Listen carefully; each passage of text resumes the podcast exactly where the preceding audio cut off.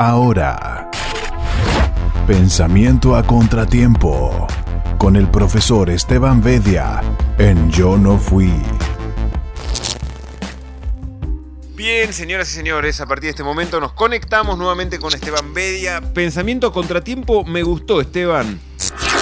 Ah, bueno, bueno, le pusimos título por lo menos. Y pero que siempre me parece que las cosas hay que ponerle títulos, pero por adentro y no decirlos. Después cuando uno se siente seguro, viste que los nombres me parece que son así, ¿no? Uno, ¿qué le ponemos? ¿Qué le ponemos? Y después el nombre es como que pasa, ¿no? Sale solo. Sí, sí, sí. ¿Todo bien? Sí, todo bien acá, tranqui, llevándola. Pero va bien, qué sé yo, está lindo los días, ¿no? Hay que aprovechar. Sí, sí, sí, sí.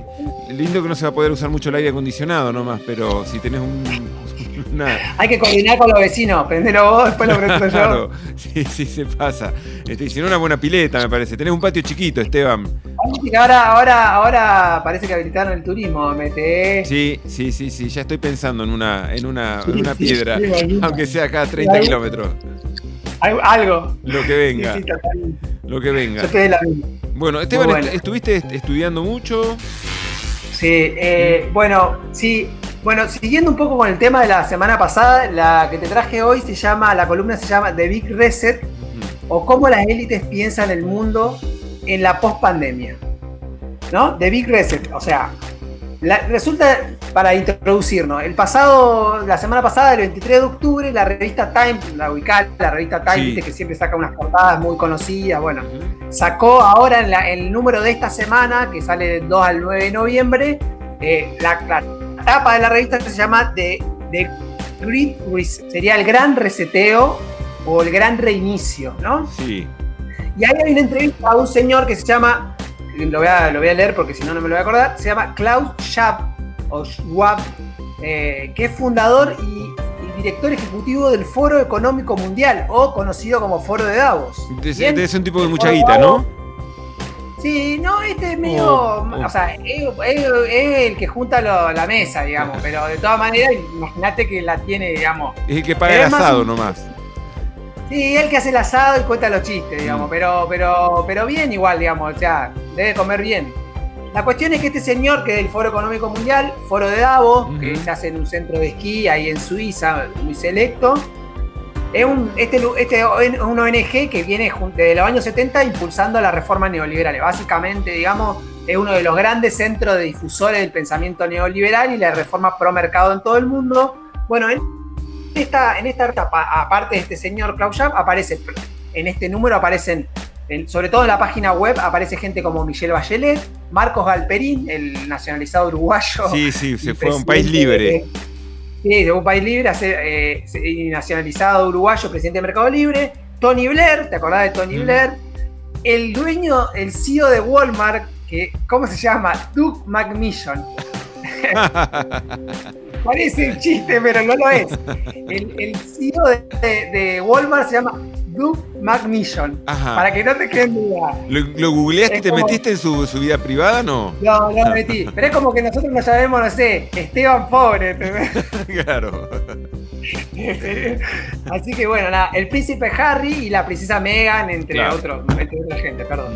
Bueno, ¿cuál es el caso? Que el Foro Económico Mundial convoca para su sesión de enero del año que viene a el foro, uno de los temas se llama The Big Reset, ¿no? ¿Y qué es lo que es esta idea del gran reseteo? Primero, ellos reconocen que el, el, COVID puso al capitalismo pata para arriba. O sea que el COVID ha cambiado toda la regla de juego en el sistema mundial y ellos piensan que en realidad esto es eh, la posibilidad, ofrece la posibilidad de que reiniciar, reiniciar el capitalismo. Este señor escribió un libro de la cuarta revolución industrial donde dice que el capitalismo se ha reiniciado varias veces y bueno, entonces el COVID ofrecería la oportunidad de reiniciar el capitalismo. Pero vos me decís que es como si tengo una Pentium y la tengo que se me trabó, se me congeló todo, la desenchufo, la enchufo, este, pues, reseteo, o sea, reiniciar. Exactamente, resetar e iniciar de vuelta. Ajá. Entonces, el diagnóstico obviamente es fácil estar de acuerdo, porque todo, del diagnóstico todos estamos de acuerdo que, mm. las cosas funcionan mal. Entonces que hay problemas en el sistema de salud, en el sistema financiero, en los sistemas energéticos y en, los sistemas educativos. Y entonces ellos ven una oportunidad para modificar las relaciones internacionales, las economías, los modelos de negocio, inclusive dicen la forma de que organizamos la mercancía básica, ¿no? Es decir, en el fondo están pensando una nueva, o sea, porque la idea de que el capitalismo no es solo un modo de producción, sino un modo de vida, o sea, vivimos en este sistema social, nuestras vidas transcurren bajo formas capitalistas. Bueno, estas personas están pensando en modificar o reiniciar, resetear nuestro modo de vida, básicamente. Pero yo no me puedo reiniciar, una cosa bastante... resetear, Esteban. Bueno, ¿y qué hace con la computadora que no funciona? No se pueden resetear, ¿no? Bueno. Pero somos seres humanos. Es que, Bueno, en un punto estamos. No, bueno, pero vos te has reseteado, por ejemplo. Ahora está. Eh, es decir, uno transmite de la casa, mm. es decir, va produciendo otras cosas, digamos, va generando otro tipo de cosas. Bueno, pero no es que desarme toda mi vida completa 100%. Bueno, bueno, ahí está la discusión. Entonces, bueno, este, este, señor dice, hay un nuevo contrato social, dice, hay que hacer un nuevo contrato social que honre la vida de cada ser humano, ¿no? Muy, suena muy políticamente adecuado, muy, suena muy político, digamos, ¿no?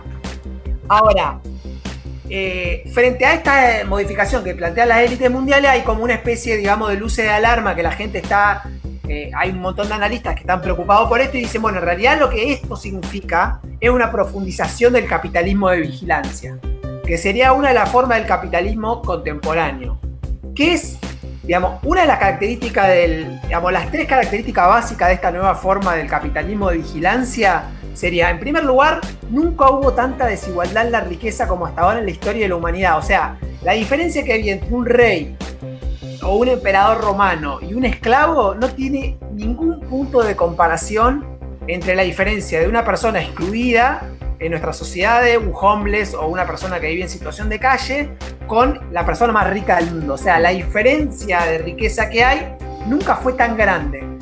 También hay una diferencia en relación al control de la información, o sea, la, la posibilidad de generar información y distribuir información y una diferencia en la toma de decisiones. Esas tres cosas nunca han sido tan grandes como hasta ahora.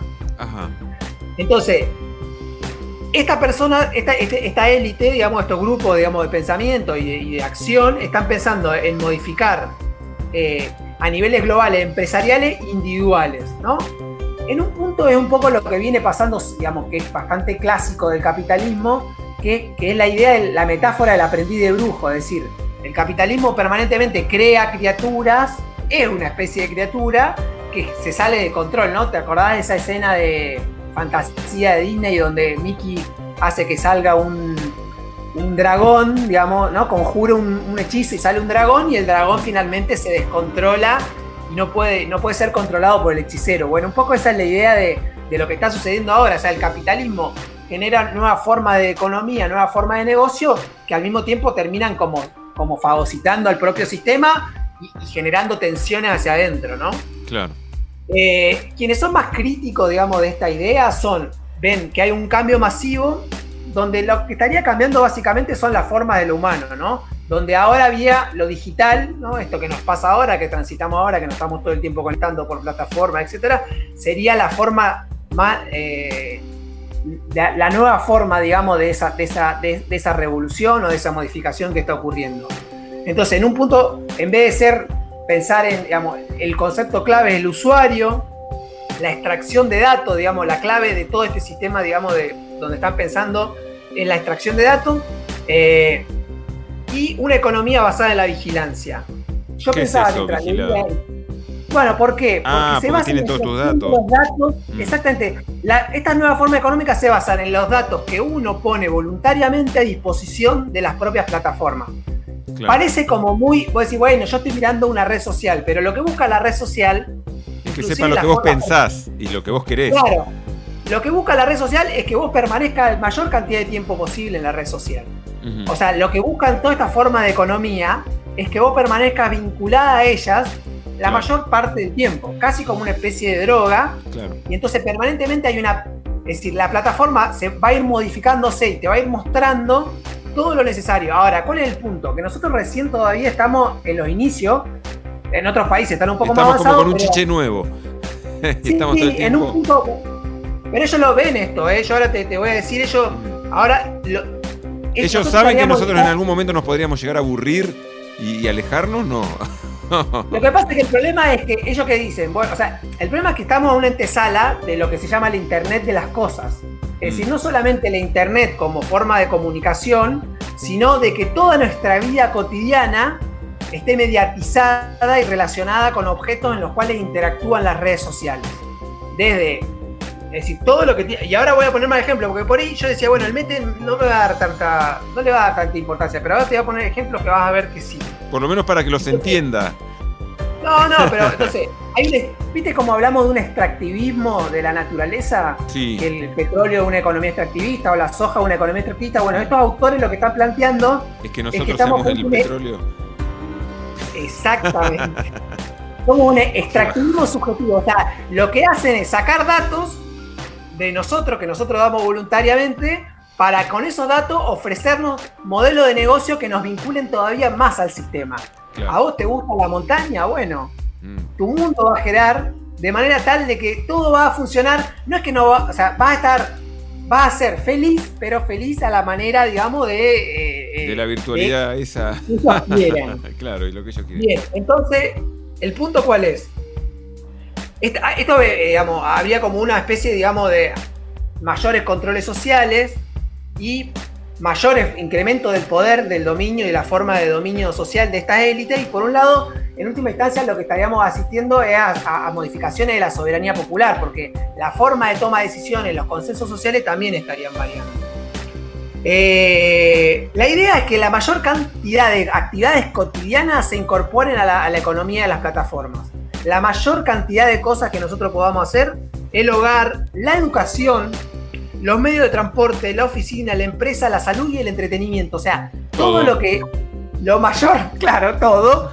Vos decís, bueno, los medios de comunicación están bastante avanzados. Lo que pasa es que por ahí vos estás en un lugar de productor de contenido, pero como usuario de contenido, bueno, cambia un poco la mirada. Y también en la educación sucede.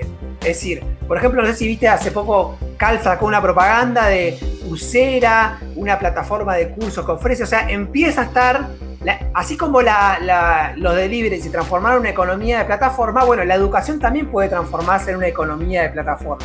Mm. ¿eh? controlados, conectados, es decir, pendiente, digamos, ya no mediatizado por una relación personal, sino en esto. Ahora, esta es la versión pesimista, después vamos, vamos, vamos por partes, ¿no? ¿Cómo sería la forma, digamos, de articulación? Bueno, ellos hablan de incursión, lo primero que incursiona, ¿no? Logran que vos tengas desconectado. Después la habituación, después la adaptación y finalmente la redirección. Digamos, esas son las fases, digamos, de la experiencia. Y la idea es que toda la experiencia humana habituación, A ver, Esteban, habituaciones para tratar que a mí se me haga costumbre que todos los días me, este, me, conecte con él, ¿no? Y después adaptaciones. Exactamente, esa es la habituación. Mm. Que vos te habitúes, que sea normal. Que vos, por ejemplo, yo, no sé, que vos todos los días te levantes y tengas el Siri del teléfono o, lo que es Google y te diga, bueno, hoy tenés que reunirte con Esteban, tenés que ir a la radio, tenés que. O sea, empezar por el calendario hasta que en algún momento vos tengas una, heladera que esté en que esté una heladera conectada a tu teléfono y le diga que te diga, che, ¿y para qué hay para comer? Y no sé, tenés una tarta vieja. Bueno, entonces, ¿sabes qué? Mandá a comprarme dos kilos de mandarina y llega y hay dos kilos de mandarina en la puerta de tu casa. O sea, desde el punto de vista, digamos, por ahí del usuario parece como un mundo utópico perfecto, pero también, digamos, implica muchas modificaciones y implica que áreas porque lo que hay que entender, o lo que por lo menos hay que tener en cuenta es que el capital, el neoliberalismo de qué se trató. El, neoliberalismo se trató cada vez incorporar más esfera en la esfera de los negocios. Mm. Si antes la salud no era un, negocio, transformar un negocio, prepaga. Si antes la, educación no era un negocio, transformarlo en un negocio, educación privada. Y así, si antes los medios de comunicación eran estatales, hacerlos privados. Eso es el neoliberalismo. Bueno, esta es una tendencia en ese sentido, pero transformando la vida cotidiana en un negocio. Todo lo que tenga que ver con el tiempo libre, la vida cotidiana en un negocio. Claro, pues no alcanzó lo que hubo hasta ahora. Claro, obviamente, la sede de ganancia del mundo no para, digamos, ¿no? Entonces, ¿cuáles son las palabras que utilizan para desarrollar estas tecnologías? Bueno, afinar, ¿qué cosa? La conducta. Pastorear, pastorear las elecciones. O sea que somos un rebaño y hay alguien que nos maneja. eh, las elecciones y las acciones. Y finalmente, condicionar el cambio de comportamiento. Eso serían los, lo, que va buscando, es decir, buscar, qué sé yo, por ejemplo, que me vuelva adicto a comprar libros, por ejemplo, ¿no? Entonces, como a mí me gustan los libros, entonces estar ahí todo el día pendiente de los nuevos lanzamientos, los libros, etcétera, ¿no? Estar ahí como cada uno va a tener algo con lo que entretenerse, ¿no? Según su, su, necesidad. Eh, digamos, ¿Cuál es el resultado? Bueno, un sujeto que es pasivo, que es manipulado y que es adicto a todo lo que... Con... Esta hoy, Pero vamos a ser un zombie, Esteban. bueno, algo de eso buscan, digamos, ¿no? Entonces, ahora, para no terminar, digamos, de, manera tan pesimista, dos cosas para cerrar y después paso a la no pesimista. Primero, hay que pensar, en primer lugar, eh, que esta, nosotros somos la forma en que habitamos el mundo. Entonces no hay que minimizar estos cambios, porque muchas veces cuando uno tiene estas discusiones dicen, ah, bueno, son exagerado, todo teoría, ustedes porque se la pasan leyendo cosas raras en humanidades, tienen tiempo, no. Lo interesante de todo esto es pensar que nosotros somos la forma de lo que, o sea, nosotros somos lo que hacemos. Mm. No es que nosotros somos algo distinto de lo que hacemos. Nosotros nos pasamos todo el día vinculado a lo digital y bueno, somos medio ese mundo digital. Entonces, prestarle atención a estas cuestiones es relevante. Y cierro con tres cuestiones para no dar un panorama tan pesimista. En primer lugar, la tecnología no es un, problema en sí mismo, ¿no? Es decir, no hay que volverse fóbico de la tecnología o pensar en una salida romántica, decir, bueno, me voy a vivir al campo o me voy a vivir alejado de la ciudad y resuelvo las cosas, porque está bien eso como salida individual, pero salida, no nos podemos ir a vivir todo al campo, digamos, no, funciona, digamos. No, pero el, desafío, claro, el desafío me parece está en la conducta nuestra de, saber aceptar a dejar eh, o bancarnos, dejar un teléfono lejos y decir, bueno, en este momento va a ser sin, por, lo, por ponerte un ejemplo, ¿no? Se me ocurre. Sí, yo en principio lo que creo es que hay que agarrar y en principio meterse en la discusión meterse en la discusión. O sea, nosotros no, la tecnología es algo que es parte de nuestra vida social. Nosotros no podemos, es más, yo creo que tiene que ser hasta, digamos, parte de los, de los sistemas educativos, así como hay una educa tiene que haber una educación sexual, mm. bueno, también tiene que haber una discusión sobre la tecnología. O sea, no podemos seguir como si la tecnología fuera algo que no tiene que ver con nosotros, que nosotros solamente lo compramos una herramienta. No, la, la, la tecnología modifica nuestra forma de ser, y digamos, modifica nuestras relaciones con la naturaleza y modifica nuestra, propia forma de, articular nuestra, nuestra forma de personalidad, nuestras subjetividades. Entonces, en primer lugar, eso. Segundo, que la, digamos, la tecnología, dentro de esto, la tecnología también puede ser un problema, digamos, una solución a los problemas, no es que es todo problema y todo negativo, ¿no? Y eh, hay que entender que la tecnología es una forma de, vínculo social, entonces no hay, que, no hay que tener una visión ni fóbica ni, ni, ni, adorarla como si fuera el nuevo Dios, sino de tratar de construir una relación más informada con la tecnología. ¿Y qué sería entonces? ¿Más equilibrado o es muy facho decir? No, no, para mí no, no, no se trata de equilibrarnos, se trata de apropiarnos de la tecnología. Habría que discutir mucho, hay muchas discusiones, por ejemplo, está toda la discusión del software libre, el conocimiento libre. Eh, hay un montón de, de, de debates en torno a cómo adueñarnos. En principio la gente tiene que tener una educación para poder digamos, manejar esa información. Es decir, no se trata de, así como cuando llegó el ferrocarril, había gente que decía que era el fin del mundo y otro que decían que era un monstruo y otro decían que el ferrocarril iba a salvar. Bueno, el ferrocarril ni nos salvó ni fue el fin del mundo. Lo que hay que entender es una, forma de... Lo que sí es que modificó toda la faz de la Tierra. Entonces, nosotros tenemos que también relacionarnos con la tecnología de esa manera. Eh, después, no hay una, hay una idea ingenua, ya con esto, hay una idea ingenua de que se hubiera como una humanidad que se está perdiendo. Bueno, no, existe una humanidad pura que, algo, que se puede perder, digamos. Para que algo se pueda perder, tiene que haber existido. Nosotros somos eh, digamos, en nuestra mediación con la naturaleza, en nuestra mediación con la naturaleza, somos lo que transitamos el mundo. Entonces no es que hay una, sol, una naturaleza. Entonces, ah, no, los 90 eran mejores, no, los 60 eran mejores, no, los 70 eran mejores, no. La época del, del, capitalismo era, industrial era mejor. O sea, no se trata de ver qué pasado perdimos o qué cosa que estuvo en el pasado fue mejor, sino de entender que esta forma de vincularnos es la que, la que está, digamos, discutiéndose ahora y empoderarnos de esa manera. Y obviamente cuando algo empieza, digamos, es difícil entrever la forma de resistencia, pero también estos procesos de modificación tecnológica van a generar y generan resistencia y que nosotros tenemos que, digamos, estar atentos a esa forma de resistencia. Y ya por último, eh, creo que el debate público está muy atrasado en relación a este cambio. O sea, creo que las élites están muy adelantadas tienen muy claro hacia dónde dirigir estos cambios. Y en cambio las instituciones, el Estado, todos los niveles estatales, las instituciones educativas están como desfasados con ese cambio, van a, van a contramano o inclusive digamos de manera muy atrás mano, quedan como muy en, fuera de juego.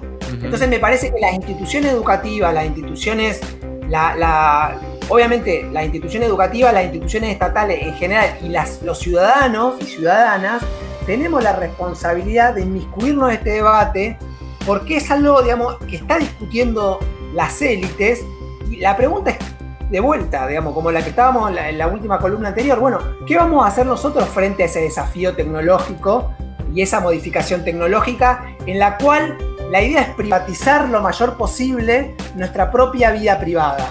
Entonces, frente a esa privatización de la vida privada, que inclusive hoy está, privatizado los vínculos, los vínculos eh, personales a partir de las aplicaciones, etc. Entonces, no, hoy lo que parece, digamos, como algo incipiente, es una tendencia en la cual hay gente que está trabajando para que esa tendencia se imponga. Entonces, frente a eso, entre el rol de la tecnología, el rol de los medios de comunicación, el rol de la es decir, por ejemplo, la, vida educativa se ha alterado completamente por las plataformas. Y hay una diversidad de discusiones y de medios para producir esa modificación. Entonces yo creo que lo que hay que hacer es no entender que lo que estamos transitando es una cuestión pasajera, como que bueno, termina la pandemia o alguna vez va a terminar la pandemia y vamos a volver a la normalidad, sino que entender que el debate sobre la nueva normalidad tiene que, digamos, hay proyectos en pugna y esos proyectos en pugna que están discutiéndose eh, alrededor de esta nueva normalidad o este, este gran reseteo, no son proyectos neutrales. Y creo que nosotros tenemos que tomar partido e informarnos para ver, dar nuestra voz de, cómo queremos participar en este proyecto, digamos, ¿no? Alguien tiene mi cerebro, yo siento que alguien lo compró y que ya pertenezco a otro. gracias. Muchas gracias, Esteban. Eh, todo esto lo vas a volcar a tu canal de YouTube, ¿no? Sí, sí, estamos, estoy haciendo, colgando los audios, en principio los audios y cuando más o menos podamos eh, poder colgar los, videitos un poco más prolijos, los vamos a colgar, pero por ahora los audios que, están ahí a disposición para que lo quieran escuchar de vuelta en mi canal de YouTube. Esteban-Bedia, ese es tu, ese ahí en Twitter, arroba, de ¿eh? ahí Claro, y ahí a partir de, en Twitter me pueden seguir, está ahí, me pueden tener la conexión del canal de YouTube. En Esteban Be Esteban Bedia en YouTube y sale el canal de YouTube porque se llama Esteban Bedia el canal. Perfecto. Te mando un abrazo grande. Gracias, Mete, abrazos. Arroba Esteban-Bedia. Con V corta. De vaca. Con V corta. De Bedia.